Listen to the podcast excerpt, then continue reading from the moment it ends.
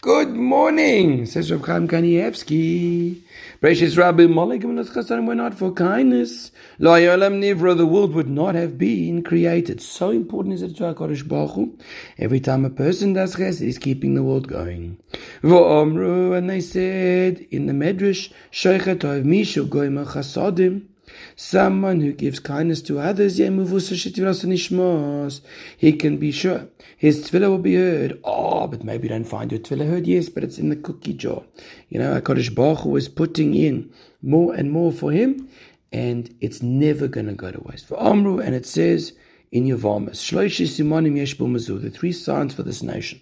The Jewish people have three signs. What are three signs? So you might say we are clever, go-getters, insightful. No. Rachmanim, we have compassion. We have compassion on others.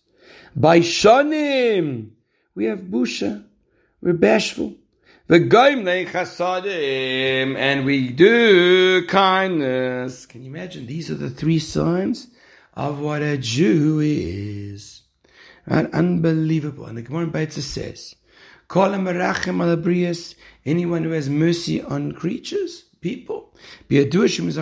For sure, he is a descendant of Avram Avinu. So you know where we have our edge?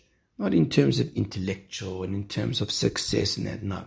That's not the edge that we need to focus on. The edge we have to focus on is an edge in terms of we've got an eye to give, we've got an eye to love, we've got the ability to open our hearts in a way that other people don't.